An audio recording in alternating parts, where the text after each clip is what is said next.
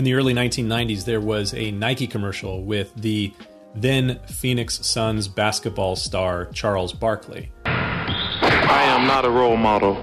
Nike made the commercial to try to sell more shoes to teenagers. They were being beat by these. The commercial did a lot more than sell shoes. It sparked a national debate about role models. In some respects, aside from the commercial point of the ad campaign, the message of the spot was kind of valid. Just because someone is good at basketball, a celebrity, doesn't mean that they necessarily should be or are a good role model. In fact, there are plenty of celebrities that I wouldn't want my kids to emulate. But it does bring up a good question Who is worth emulating? Who is or should be a role model? Who should you pattern your life after? It has been said that we are the average of the five people that we spend the most time with. And that's possibly true, but one of the principles of Scripture is that the thing that you ascribe value or worth to, that is, the thing that you worship, it becomes a god, an idol. And the God you worship is the God you serve, and the God that you serve is ultimately the thing that you're going to become like. Twice in the Psalms, it reads like this The idols of the nations are silver and gold, the work of men's hands. They have mouths, but they do not speak.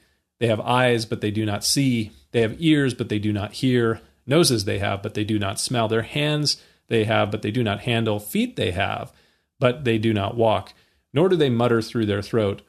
Those who make them are like them, and so is everyone who trusts in them. Those who make these idols and worship and serve them are like them. The thing you worship is the thing you'll serve, and the thing that you serve is the thing that you will ultimately emulate. So it is important to value the right kind of role model.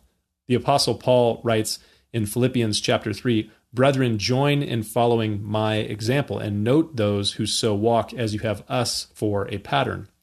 In another place, Paul writes, "I urge you imitate me and imitate me just as I also imitate Christ." I actually remember the first time that I read those words as a young youth pastor, and I thought, that's pretty bold. I'm not sure that I would feel comfortable telling someone, follow my example. But I also remember thinking, I hope that someday I can say that with sincerity. But Paul says, take note of how people walk and follow good patterns. The church in the city of Philippi 2,000 years ago was divided. And when you study the letter to the Philippians, it seems as though the division was due to self importance and selfishness and probably other things as well. But Paul's aim in writing to the Philippians was to get them to Stop it! So he presents them with an exhortation to stop it, and he gives them a series of examples to follow. One of the examples I already mentioned right there in Philippians chapter 3 Brethren, join in following my example. But before that, in chapter 2, Paul gives three other important examples.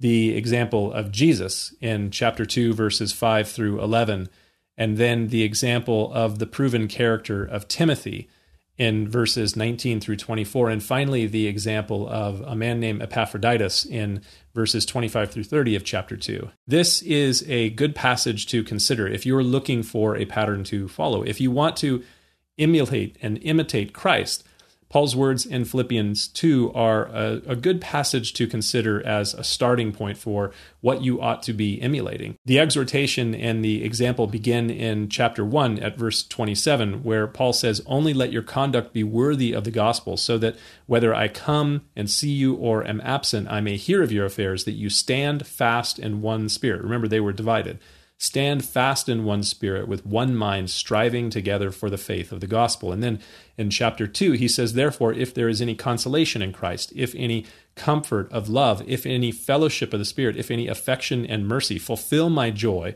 by being like minded. Again, unity, having the same love, being of one accord and of one mind. And then let nothing be done through selfish ambition or conceit they had some problems of conceit, self importance, and selfishness. So let nothing be done through selfish ambition or conceit, but in lowliness of mind, let each one look out not only for their own interests or esteem others better themselves and look out not only for their own interests but also for the interests of others. And then he says this the example of Christ. Let this mind be in you, which was also in Christ Jesus, who, being in the form of God, did not consider it robbery to be equal with God, but made himself of no reputation, taking the form of a bondservant, and coming in the likeness of men, and being found in appearance as a man, he humbled himself and became obedient to the point of death, even the death of the cross. Jesus was humble and selfless. Those are qualities worthy of imitation. Something to think about. We'll see you next time.